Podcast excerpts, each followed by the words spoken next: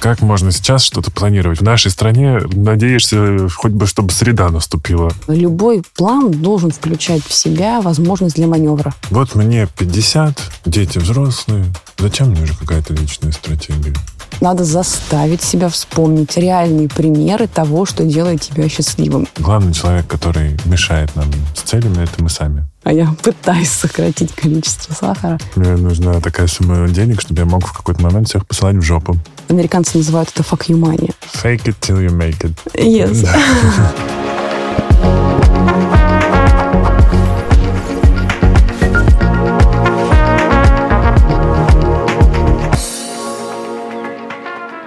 Вы слушаете подкаст «Накопились токсины» в студии «Душный зожник Игорь Кун». Это наш финальный выпуск 2022 года. И сегодня мы говорим о целях, планах и личной стратегии. А поможет нам Валерия Коряковцев, владелец клиентского пути в Альфа-банк. Привет. Привет, привет. Расскажи, пожалуйста, чуть-чуть про свою работу, чтобы мы поняли, чем ты занимаешься, потому что звучит очень сложно. Да ладно, на самом деле все очень просто. А, знаешь, как я люблю говорить, я создаю клиентские впечатления от использования банковских продуктов. Ого. Мы делаем э, продукты для юридических лиц для того, чтобы э, их банковское обслуживание и вообще вот вся вот эта вот финансовая суета, которая связана с тем, что тебе необходимо иметь расчетные счета и mm-hmm. какие-то другие продукты в банке, она стала чуть-чуть проще, и предприниматели меньше об этом думали, а mm-hmm. больше думали о развитии своего бизнеса. Я вот верю, что в этом моя такая своего рода миссия помочь предпринимателям, которым и так непросто э, в нашей стране делать бизнес, вот, сделать чуть менее болезненным историю взаимодействия с банком и даже, возможно, в каких-то аспектах чуть более полезной. Мы выходим на последней неделе декабря, финал года. Тебя с наступающим днем рождения. Спасибо большое. Все сейчас, наверное, будут подводить итоги года. Как мы, э, стоит ли вообще рефлексировать э, на тему уходящего? Что ты про это можешь сказать? Я считаю, что стоит. Э, и ты знаешь, я даже сторонник того, чтобы рефлексия занимала э, большую часть времени. Вот если мы говорим о том, что мы выбираем время, место, а я вот все-таки хочу всем посоветовать именно так отнестись к подведению итогов и планированию следующего года, это выбрать э, какое-то комфортное для тебя время и место, когда mm-hmm. ты будешь наедине с собой, когда ты будешь эмоционально ну, не вымотан, например, там, рабочей недели или чем-то еще, то есть когда ты будешь такой, ну, да, скажем, эмоционально стабилен, пусть это будет даже так, вот, в каком-то спокойствии будешь находиться, э, сесть, э, выделить там лично для себя, для своего развития э, час, может быть, полтора, может быть, два, ну, кому сколько нужно времени, и в первую очередь вот из этого времени процентов 60, а то и 65 ты уделишь рефлексии по тому, как прошел этот год. Ну, потому что без какого-то анализа, без подведения итогов вообще невозможно говорить о том, что ты хочешь делать в следующем году. Потому что, во-первых, есть что-то, что получилось, что не получилось. Угу. Есть вещи, которые, ну, например, они не получились. А почему они не получились? Не хватило времени, какие-то другие обстоятельства помешали, поддержки от кого-то или еще что-то. А может быть, ты просто этого не хочешь, это вообще была какая-то ложная цель. Но, в общем, в любом случае, я считаю, что рефлексия — это все-таки про понять, принять вот тот опыт, который был в этом году, сказать, что это мой опыт в любом случае, вот, он э, был со мной, я его осознаю, э, я делаю из него выводы определенные, и я иду дальше в следующий год. Угу. И вот в части рефлексии я бы здесь вообще обязательно порекомендовала бы, ну, помимо того, что мы, если были цели прошлого года, э, взять эти цели, провести такой определенный чекап, что получилось, что не получилось, почему, вот, ну и в то же время категоризировать их если вот они были, эти цели, например, поставлены, mm. они наверняка были поставлены по каким-то категориям. Я очень люблю все систематизировать, поэтому у меня все в категориях, и э, целеполагание, оно тоже категорийное. То есть я всегда отдельно смотрю аспект, например, моей профессиональной, моего профессионального развития, моей карьеры, моей работы, моего личного развития, мое физическое, ментальное здоровье. Угу. Есть отдельный аспект, э, который связан с эм, отдыхом, хобби каким-то моим, ну, моей творческой составляющей. Есть история с личной жизнью, которая связана. Э, это, наверное, такие прям совсем классические аспекты. Которые обычно везде выделяются в любой литературе по стратегированию, целеполаганию. Можно еще выделять что-то свое. У меня, например, очень большой и важный блок – это блок финансы. Я планирую свои финансы, я очень скрупулезно, скажем так, к финансам своим отношусь. У меня mm-hmm. есть финансовые цели на год. Ты мне скинула компас. А, я оставлю его в телеграм-канале к, да. к этому к анонсу этого выпуска.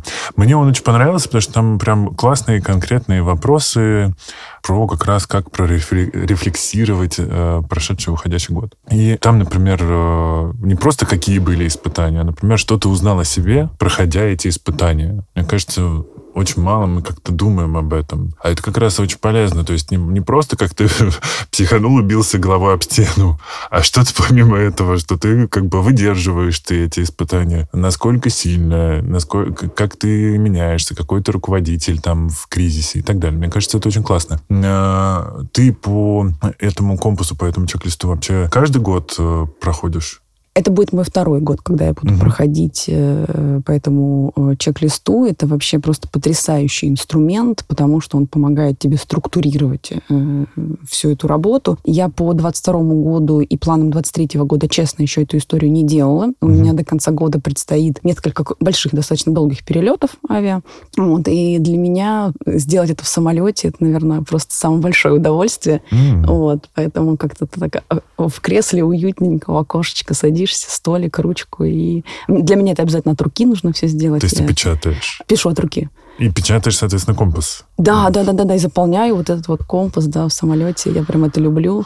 Вот. И ты знаешь, там, если говорить о том, что ты о себе узнал, там есть эм, такой вопрос, а как бы, каким названием какого фильма или как бы вы назвали, если бы это был фильм про ваш уходящий год? Вот, угу. или книга. Ну вот э, я бы 22 год про себя назвала бы «Крепкий орешек», потому что, если честно, я никогда не думала, что я настолько сильно и столько могу э, вывести и эмоционально, и физически в том числе.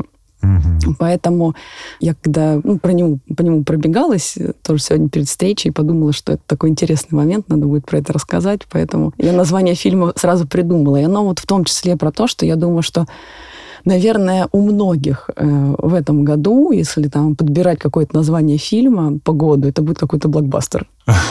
Я думаю, да. Мне, кстати, еще понравилась книга моего прошлого года. Так что, друзья, можете в этом э, под постом анонса этого выпуска написать либо фильм, которым вы бы назвали этот уходящий год, либо книгу года, которая, может быть, вас в этом году выручила, спасла, э, наставила, поддержала.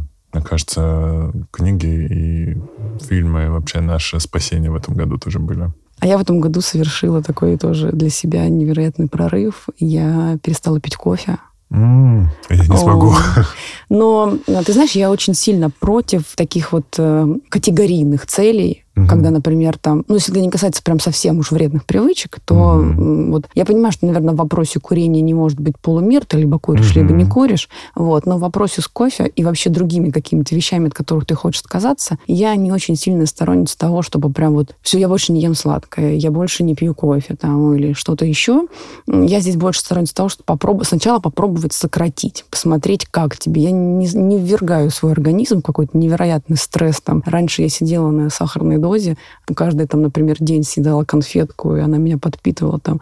И я чувствовала немножко другом свое состояние. И тут вдруг ни с того ни с сего там этой образной конфетки условно не становится в моей жизни. Ну, я знаю точно, что первое время будет очень тяжело. Вот я вот этот стресс организм не подвергаю. Я все-таки стараюсь в таких вещах э, сначала сокращать количество. Угу. Попробовать сократить количество потребляемого сахара, потребляемого кофе. И, а еще очень круто работает история с попробовать первое время заменить. Вот я, например, э, у меня был ритуал утренний, вот я иду на работу, заходя в офис, я покупаю себе стакан кофе. Я не могла представить, что этого не случится. И я подумала, что ну как вот я приду на работу, а у меня в руках не будет стаканчика с напитком теплым. Угу. Это же прям ну, чувство такое особенное. И я решила, что я вместо этого буду покупать э, чай Угу. И не просто обычный чай какой-нибудь там, зеленый, черный. А, у нас делают... А, матчу я тоже очень сильно люблю, вот, но матчу я полюбила чуть позже. У нас э, в кофе-пойнте делают грушевый чай, Mm. Вот такой там немножечко меда. Просто вообще потрясающий вкус. Э, Все, я поняла, что я не столько зависима от кофе, сколько я зависима от того, чтобы по дороге на работу зайти за этим стаканчиком и на работе, войдя в офис, чтобы у тебя был стаканчик согревающего напитка. Mm-hmm. Я его заменила, там менее вредный чай, хоть он и с медом на самом деле, а я пытаюсь сократить количество сахара. Кстати, по поводу категорийных целей, это вот мое мнение, что я не ограничиваю себя жестко в чем-то, но на самом деле есть люди, которым очень круто подходят практики аскез. То есть, когда ты говоришь, я беру аскезу, например, там 40 дней не есть сладкое. Угу. И вроде как 40 дней а потом начну снова есть. И вот многие люди могут пройти этот период в 40 дней только благодаря тому, что они знают, ну, через 40 дней-то я снова mm-hmm. начну. А по прошествии этих 40 дней ты уже привыкаешь, привычка выработана, организм не требуется. Да, организму уже не требуется этот сахар, какие-то сладкие булочки, что-то еще. Он нашел уже замещение себе какое-то, ну, где-то mm-hmm. там, там могут быть фрукты, где-то там сухофрукты какие-то, ну, какие-то такие вещи, а вот продукты. И ты просто э, спустя время, ты, как, ты обманул себя, получается, своего рода. То есть mm-hmm. ты сказал, 40 дней нет, а потом как захочу, а через 40 дней я такой, о, да я могу без этого. Fake it till you make it. Yes. Да. Ну что, мы въезжаем в Новый год. А, и, кстати, в этом компасе мне тоже очень нравится еще фраза «год перед тобой». Очень классно, потому что год как раз уже вот 2023, он прям перед нами. Там, кстати, там уже прям такими окошками пункты идут семья, личная жизнь, да. здоровье. Ты тоже так э, планируешь? Да. Прям вот по этим категориям? Да, я тоже по категориям планирую. Как я уже сказала ранее, у меня есть свои категории Угу. Просто потому, что моя система э, ценностных координат в жизни, она подразумевает э, наличие моих, скажем так, кастомных категорий, угу. вот, которые вот для меня важны и которые в этом списке нет. Поэтому Друзья, я добавляю это их. такой же high level. Вы пока по этим двигаетесь, потому что здесь написано. Да. да ладно, мне просто кажется, что э, если сесть и задуматься, там, что для меня в жизни важно, я себе на вопрос о том, что мне важно путешествовать, отвечу просто сразу же. Mm-hmm. Вот. И поэтому я думаю, что этот критерий, этот аспект, он напрашивается просто сам собой, чтобы он был в моем планировании. Возможно, у кого-то что-то другое, и это сразу придет в голову. У меня друзья, э, они занимаются э, организацией различного вида путешествий, и вот э, я немножечко помогаю им там в свое свободное время с точки зрения там какого-то планирования, вот, организации, и очень круто, на самом деле, получается. Авторские путешествия — это очень крутая история, поэтому э, всем советую. Mm-hmm. Ну вот нам возразят, как можно сейчас что-то планировать? В нашей стране э, надеешься хоть бы, чтобы среда наступила, а не то, что планировать год. Ну и мы запланируем год, а наступит среда, мы вернемся к этому списку планов и посмотрим, как, оно, как они двигаются. Mm-hmm. Потому что вот здесь вот э, что важно? Э, любой угу. план должен включать в себя возможность для маневра. И это тоже должна быть часть плана. Угу. То есть, э, проводя чекап, например, я это делаю э, раз в квартал, потому что, если честно, я не сторонница прям зацикливаться на этих планах очень сильно. Вот, мне раз в квартал прям вообще хватает. И вот проводя такой чекап, я смотрю, что актуально, что не актуально. Могу что-то где-то заменить. Вообще здесь история про гибкость, про то, чтобы ты был готов к изменениям, она очень сильно важна. Она вот и раньше была важна, в принципе. Mm-hmm. Потому что, ну, твоя личная жизнь могла пойти как-то по-другому, по другой тропиночке. Mm-hmm. И э, ты должен был быть готов к тому, что изменение планов это не трагедия, а часть чекапа. А уж сейчас, когда зона неопределенности стала чуть больше, то ты тем более должен быть готов к тому, чтобы немножечко что-то где-то поменять. Но глобальные целевые ориентиры глобально твое понимание твоих ценностей в жизни, оно поможет тебе как компас э, понять, как перестроить э, дальше вот свои цели. И в любом случае, если ты какую-то цель отменишь, новые цели, они все равно будут направлены на ну, твою же личную стратегию, там, реализацию твоих же планов в будущем. Хотя, возможно, они могут подкорректироваться. Угу. Тогда давай, наверное, перейдем уже к целям. И здесь, я думаю, что надо, наверное, дать какое-то, может быть, определение, что мы можем считать целью, потому что, наверное, очень многие думают, что, там, не знаю, надо брать что-то покрупнее, покупка квартиры, вот что-то такое глобальное. А на самом деле же можно целью считать и что-то поменьше. Мне вообще кажется, что с целью может быть вообще все, что угодно. Знаешь, угу. когда я начинаю ставить цели, я всегда говорю себе, Лера, мечтай по-крупному. Угу. Вот э, прям первое, что я делаю, это выписываю самый э, крупняк, самые свои большие амбициозные цели, желания. Может быть, они в следующем году не э, реализуются на 100%. Но следующим своим, своим шагом я отделяю первые какие-то шаги, которые я могу сделать на движение к этой цели. Угу. Вот. Ну, ты привел пример покупку квартиры. Наверное, за год если, например, ты хочешь накопить на эту квартиру или накопить на первый взнос по ипотеке, а, может быть, за первый год ты эту цель не исполнишь. Но запланировать себе маленькими шажками, что у меня финансовая цель в следующем году будет, например, откладывать какую-то X сумму денег на первоначальный взнос по ипотеке. И открыть для этого счет в банке, куда ты будешь перечислять, это тоже цель. Каждый месяц вот ты будешь откладывать. Она будет к твоей крупной цели тебя вести, например, через два года или в следующем году, там, через год. Но при этом в этом году это будет твоя маленькая цель. Поэтому для меня цель — это ну, любой твой ориентир, к которому ты э, хочешь прийти. Это может быть вообще что, все, что угодно. Э, я небольшая сторонница ставить прям очень-очень большие э, цели э, на год, прям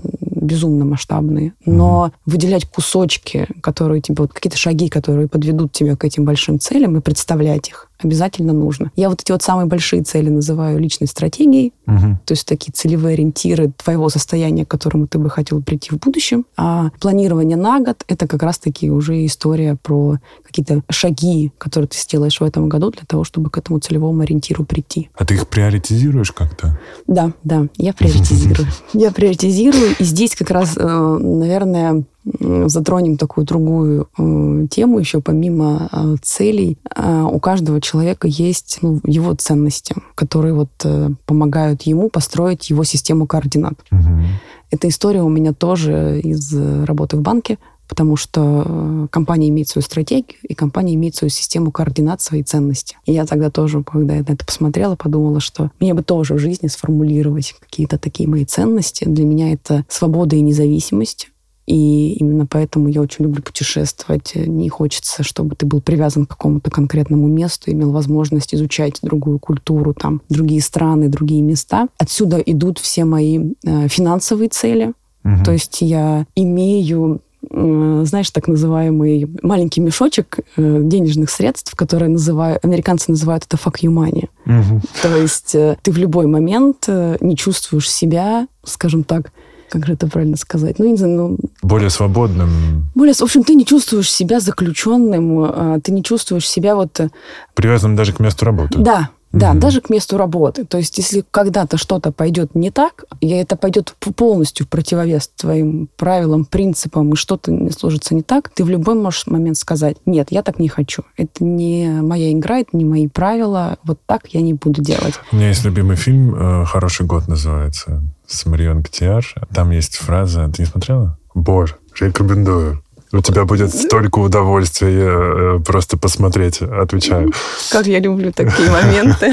Вот, и там есть фраза как раз, мне нужна такая сумма денег, чтобы я мог в какой-то момент всех посылать в жопу. Да. Вот эта сумма денег, mm-hmm. она, вот про нее мы сейчас и говорим, mm-hmm. да, если простыми словами. Вот эти вот цели, мои финансовые цели, mm-hmm. они ведут меня а, к той же финансовой независимости и финансовой свободе, которая для меня является важной ценностью.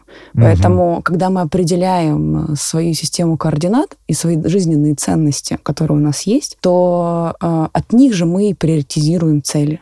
Угу, это классно. То это есть вот лайфхак. когда у тебя есть какая-то цель, э, ты берешь свои ценности, понимаешь, какой ценности соответствует. Э, это прям такая матрица. Угу. Вот, ты понимаешь, какая цель соответствует какой ценности. Лучше, если у каждой ценности будет там, ну, понимание, какая из них важнее, там, например, для того, чтобы, ну, прям вообще скоринг можно было провести своих целей. Ну, это прям уж, наверное, совсем-совсем. В идеале уж, если прям заморочиться, и в какой-то момент у тебя возникает какая-то жизненная развилка, вот, например, карьера или семья там, да, угу.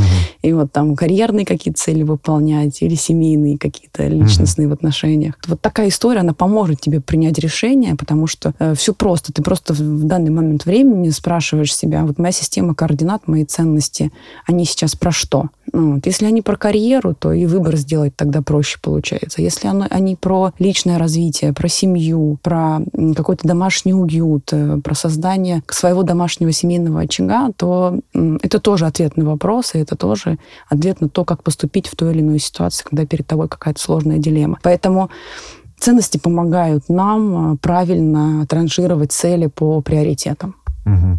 И при этом у каждой цели все еще должна быть система оценки какая-то, да, чтобы ты понимал. Ну, по-хорошему, да, конечно. А зачем чего и куда. Да. Я вот, например, знаешь, не очень поддерживаю, не люблю цели там сделать фигуру своей мечты. Угу. Ну, это что это за фигура мечты? Это вот как ты поймешь, что у тебя фигура мечты?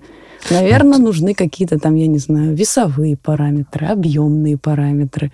Где-то что-то замерить надо, и тогда станет попонятнее. Или, например, выучить английский. Ну, что значит выучить английский? Mm-hmm. Вот если я могу э, ответить на вопрос... Э, how do you do? How do you do? Who is the duty today?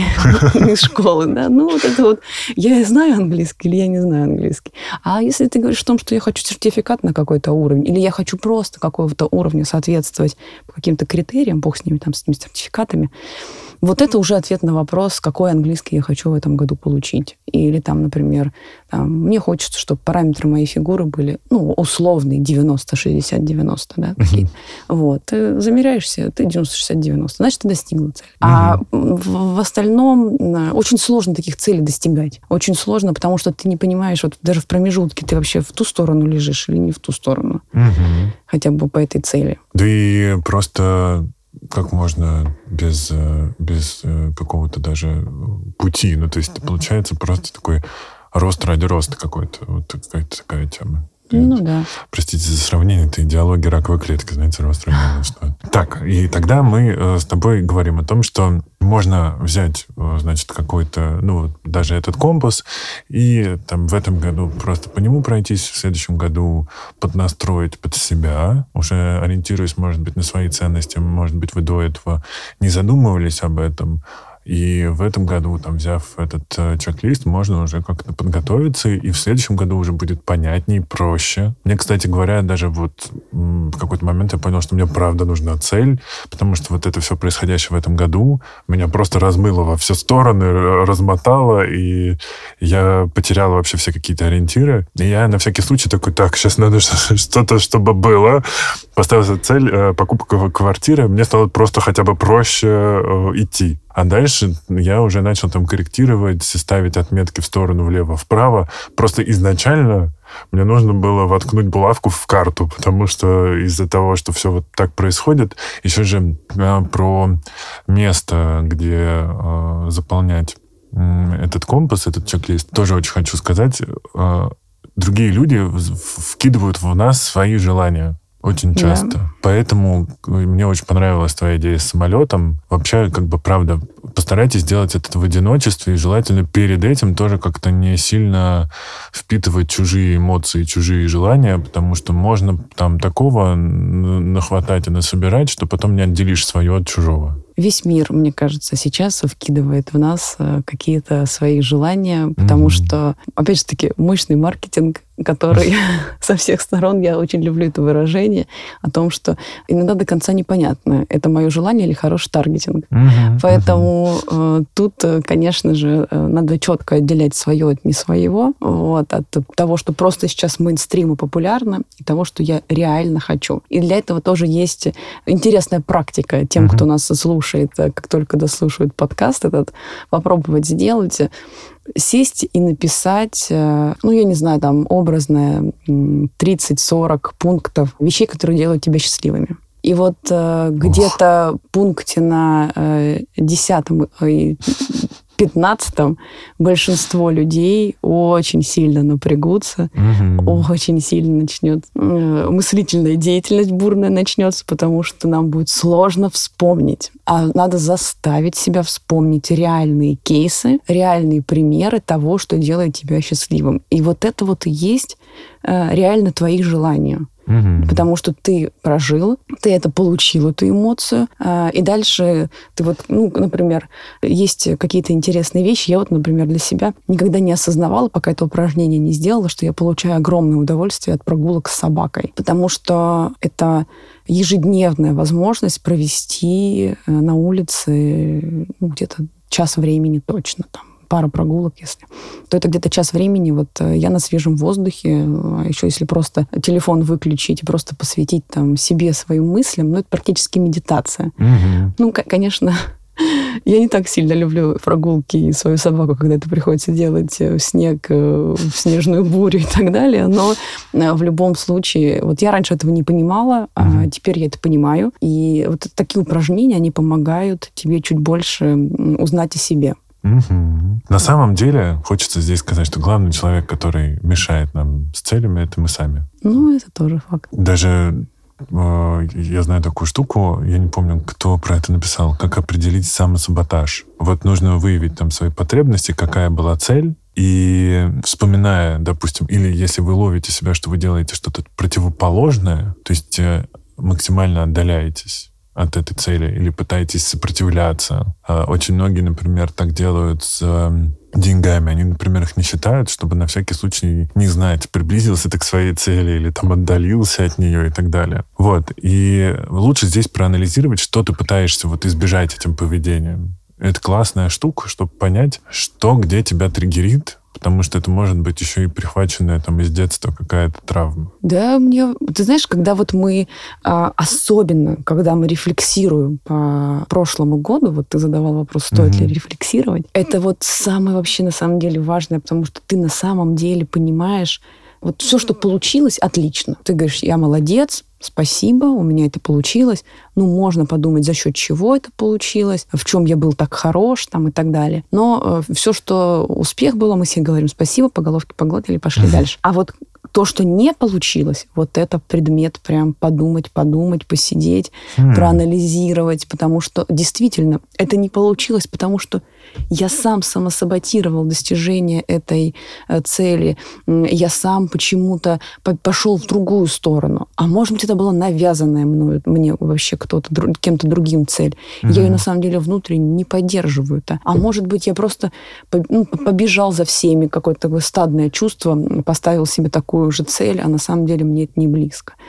И э, есть цели, которые будут переходящими у тебя из года в год, когда ты проанализировал, что ты сделал не так, и понял, с этого года буду делать по-другому. Э, в примере с финансами ты говоришь, я поставлю себе приложение, которое позволит мне фиксировать э, все мои категории расходов, и я буду понимать, вот там, почему, где у меня увеличиваются расходы, и почему там мне не получается откладывать ту сумму денег, вот сохранять ее, которую я хотел бы. Угу. Вот. Это когда ты проанализировал и осмыслил, почему ты не движешься к этой цели, ты понял, что э, ты сам этого избегаешь, и э, дальше надо принять решение, как ты это, как ты с этим будешь бороться. Угу. И вот в случае, например, с финансовыми целями есть огромное количество потрясающих приложений, которые это автоматически делают за тебя.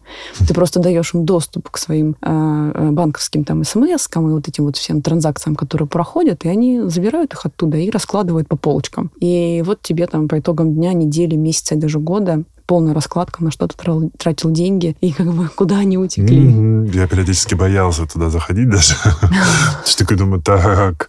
Но у меня, кстати, это помогло мне прийти к тому, что я ставлю себе ограничения на неделю. То есть там понятно, что в лучшие времена, условно, на покупку продуктов. Вот 2000 рублей мне хватало. Это если я, допустим, не планирую изобретать что-нибудь. Если я планирую какой-то рецепт придумать, там что-то мне пришло в голову, да, выхожу за рамки, но опять-таки я там понимаю, зачем, чего, куда. В целом вот там сейчас пришлось до 4000 поднять, потому что выросли цены. Но это помогает мне не вылетать э, из каких-то своих финансовых рамок и планировать бюджет более структурированно. Вот такая вот у меня, например, история с финансами. Я очень люблю, кстати говоря, опять-таки, если говорить про привычки, если у вас никогда не было привычки планировать, попробуйте с покупки классного ежедневника. О, это прям это любовная любовь. Да, да, да. Я заказывал себе в прошлом году Малискин, который ко мне очень долго ехал, с какой-то там лимитированной коллекцией кайф. Ух, а на самом деле даже те, кто любят э, э все делать в телефоне, существует огромное количество крутых приложений, которые позволяют тебе это делать э, и по категориям разбивать, и хэштеги какие-то ставить. Mm-hmm. Э, э, тоже очень много всего для вот этого эстетического удовольствия. Просто кто-то их его получает от крутой ручки, крутого блокнотика mm-hmm. и возможности от руки пописать. А кому-то нужно, чтобы это было более диджитально в телефоне. Э, и для, э, для этой эстетики тоже существуют свои приложения, и они тоже очень круто работают. Личная стратегия. Что для тебя э, личная стратегия? Нужна ли она людям? Каждому ли человеку она нужна? Для меня личная стратегия — это целевой ориентир, которому... Целевой ориентир меня, угу. к которому я хотела бы прийти, и какие ресурсы мне для этого необходимы, для того, чтобы к этому прийти. И это моя система координат, система ценностей, о которой мы до этого раньше mm-hmm. говорили. То есть это такой комплекс из всего, что мы ранее да, сказали. Да, это прям вот э, самое лучшее определение, вот, что это точно комплекс того, что мы до этого проговорили. Mm-hmm. И годовое планирование, оно должно, по идее, приближать тебя к твоей личной стратегии, к реализации mm-hmm. этой личной стратегии. При этом, знаешь, э, есть такой интересный факт даже, наверное, два факта, которыми хочется поделиться. Первый факт по поводу того, что все очень сильно переживают, что у них там не получается э, сразу двигаться в нужном направлении. Угу. Э, есть такое исследование, которое говорит о том, что только у 50% компаний получается реализовывать свою стратегию на 100%, как они ее задумывали. А вот если представить себе, что в крупных корпорациях сидят крутые боссы, стратегии, люди, угу. которые этому учились, они создают такой, такие планы, и они в любом случае у них корректируются и не получаются в том виде, в котором они изначально их задумывали, то уж когда, ну, там я любитель, который там просто, можно сказать, где-то новичок, где-то не новичок в этой сфере, но тем не менее я вот пробую заниматься каким-то своим личным стратегированием, надо просто принять, что я могу не попасть в, в какую-то конкретную, с какой-то конкретной целью, mm-hmm. с каким-то конкретным направлением.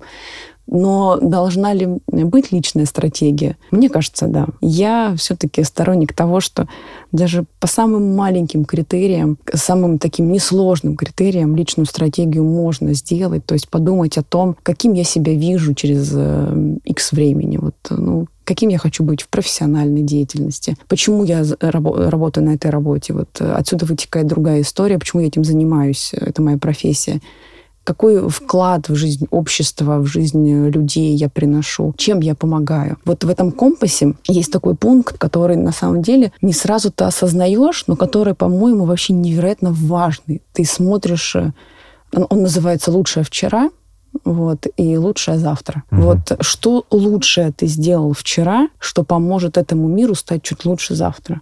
Круто. Вот это про прошлый год попробовать вспомнить и про на будущий год даже попробовать ну, запланировать какие-то новые привычки себе, какие-то дела. Угу. Вот. И личная стратегия, она же тоже про это, она про то, вот подумать, э, что ты хочешь нести в этот мир. Вот э, есть у тебя какая-то внутренняя миссия, потому что лечить людей, учить людей, направлять людей, помогать им и так далее, это же э, большая миссия. Вот. Mm-hmm. И я уверен, что каждый человек может вот э, сформулировать, в чем его такая вот миссия в этой жизни, что он такого делает. Потому что иногда, конечно, кажется, что вот если я ничего не создаю сам, то значит у меня и нет миссии, значит никакой пользы от меня нет. А на самом деле, ну, на мой взгляд, польза-то она есть э, практически от любого человека. Да даже самый простой пример, да, вот приведем.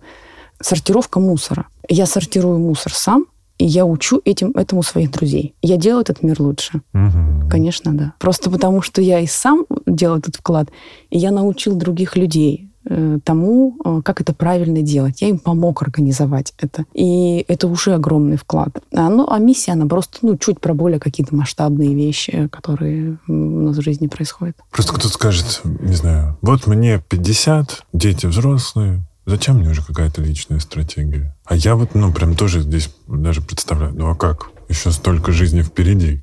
Да. Как можно без цели без личной стратегии двигаться дальше? Что делать? Все? Сесть, э, сидеть на месте? Нет, еще может быть какое-то развитие. Еще можно путешествовать, еще можно э, устраивать свою личную жизнь, если вдруг она не устроена даже к этому году. Мне кажется, это самое время путешествовать. Мне mm-hmm. кажется, ну просто все уже знают э, эти истории про американских э, пенсионеров, про европейских пенсионеров, которые выходят на пенсию, и что они начинают делать? Они начинают неистово путешествовать просто постоянно по всему миру. Но благодаря чему они могут это делать? Благодаря тому, что они накопили определенный капитал, пока они работали. Угу. То есть они поз могут позволить себе это сейчас. Они не надеялись ни на кого, не надеялись на государство, на какую-то там пенсию они думали об этом э, сразу. сразу. И вот, на мой взгляд, например, в нашей системе образования, я сейчас на, на такие прям...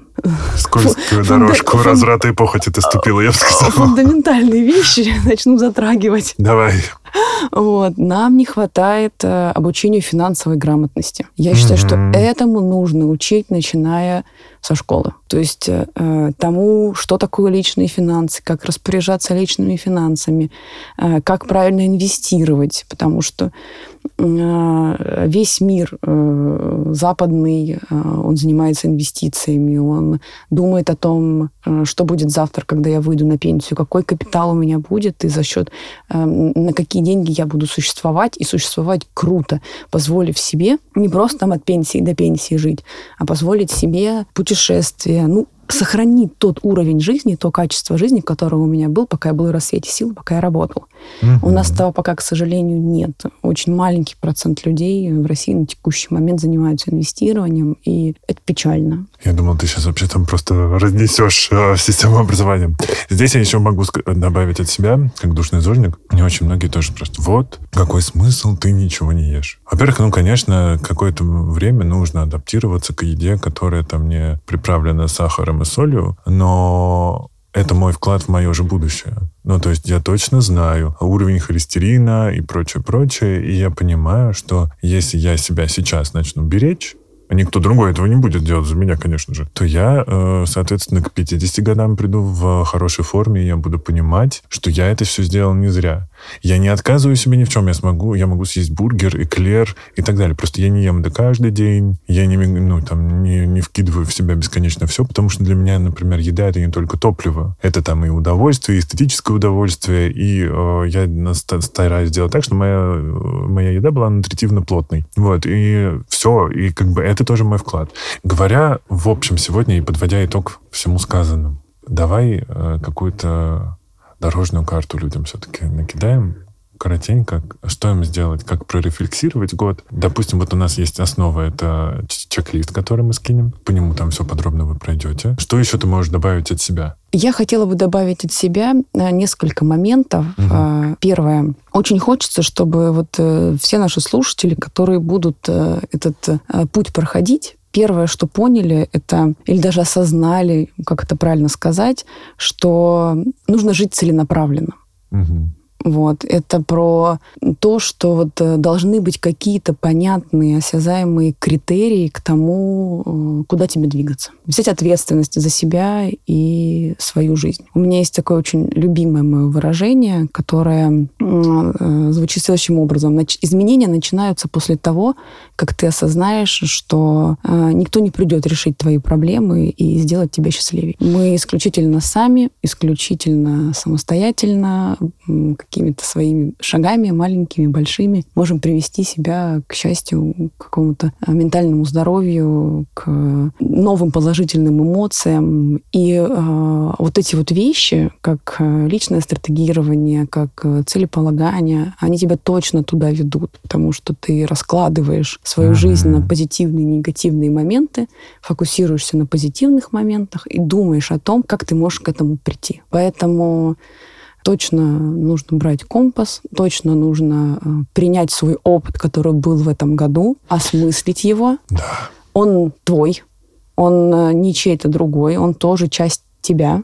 Угу. И его нужно принять, его нужно полюбить даже, наверное, в каком-то смысле, сказать спасибо большое этому году и посмотреть э, с оптимизмом, наверное. Без этого сейчас просто никуда в следующий год э, и попробовать его запланировать. Это же безумно крутой скилл научиться планированию в период э, такой жесткой неопределенности. Угу. Ну и, наверное, очень хочется, чтобы все помнили, что человек на вершине горы туда не упал.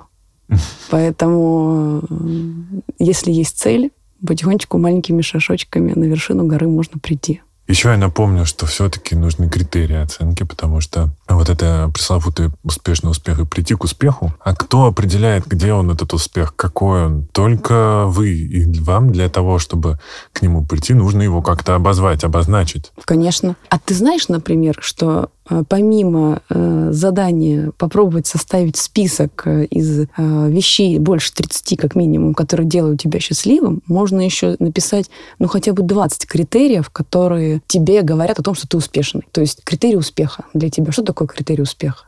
Угу. Ведь это же тоже очень сложный вопрос. Что это такое мой успешный успех? Суперсложный вопрос, да. А ну, можно попробовать сесть и написать. Вот. Дальше, э, кстати говоря, вся, наверное, еще рефлексия поможет понять, чего вы достигли и наполняют ли вас эти цели достигнутые. Потому что все-таки здесь тоже важно. Вы меняетесь. А, возможно, то, к чему вы шли, уже вам не нужно, и оно вас больше не наполняет и не драйвит. И это тоже классная штука, которая придет, когда вы проанализируете прошлый год. Да, мы же все меняемся мы просто говорим себе, да, я стал другим. Это mm больше не цель. Она потому, может быть, и не выполнилась в прошлом году, не реализовалась, потому что за год произошла такая трансформация тебя как личности, что ты больше, ты прекрасно понимаешь, что это больше не драйвит, действительно, как ты сказал, и это больше не цель. mm У меня был опыт еще на пандемии. Я учился до пандемии в языковой школе с носителями языка. И там есть при ней коуч, который тебя подбадривает, чтобы он, он помогает как раз-таки определить, зачем ты учишь язык, что тебе нужно, чтобы ты, ты шел конкретно как-то. И на пандемии все, естественно, накрылось, занятия прекратились, а, пока мы сидели на карантине. И, а, но он всех обзванивал, всех учеников. И он мне тоже позвонил. Мы с ним очень долго разговаривали, потому что он наткнулся на человека, который любит планы. Естественно, мы поговорили много про что. И а я как раз на карантине, сидя уже дома, начал планировать э, питание, потому что понимал, что над стрессом можно в себя закидывать очень много, и так можно как бы дорасти до размеров любимого кота бабушкиного. Поэтому нужно как-то было себя держать в руках. Вот, и мы с ним поговорили, и мне понравилась одна фраза про прошлые, ну, принятые решения, которые ты принял в прошлом. Он говорит, Игорь, не бывает такого, что ты сам себе зла хотел в, в тот конкретный момент, в том твоем опыте ты принял наилучшее для себя решение. Я сто процентов с этим согласна. Мне кажется, это очень круто. Это как раз про то, что э, сожаление о принятых решениях нужно отбросить и они не будут вытягивать из вас ресурс, не будете это гонять в голове. Это абсолютно освобождение такое очень кайфовое. Да. Да, меня, например, этот год сто процентов научил принятию. И не пытаться бороться с ветряными мельницами, с теми вещами, которые ты... Ну, не, не в твоей зоне влияния, ты ничего не можешь с ними сделать. Э, и потому что много энергии было затрачено на пустые переживания, которые по факту э, отравляли только мое здоровье, только мое самочувствие. Mm-hmm. Поэтому вот надо понимать, что в твоей э, власти, а что не в твоей власти. И вот то, что в твоей власти – Э, брать на себя ответственность за это, а то, что не в твоей власти, немножечко подотпускать. Про принятие коротко у нас есть выпуск про ВИЧ. Там мне э, эксперт гость сказал такую классную еще вещь. Нельзя один раз навсегда взять и принять. А на самом деле принять это такой каждый, каждодневный иногда процесс. Поэтому не нужно думать о том, что сегодня вы все приняли, а завтра что-то все поломалось, и вдруг вы расприняли обратно. Нет, друзья, это, это процесс, которому, ну, во-первых, надо учиться, а во-вторых, с которым все равно придется сталкиваться каждый день. Ну, это факт. Так, Друзья, мы все ссылки прикрепим. Тебе, Лера, правда, начни э, вот с чего. Начни с блога, заведи где-нибудь. Я думаю, что все с удовольствием тебя почитаем. Ну, хорошо. Я обещаю подумать об этом в следующем хорошо. году. Валерия Кряковцева, владелец клиентского пути в Альфа-банке. Это был подкаст «Накопились токсины» и ваш э, душный зожник Игорь Кун. Услышимся.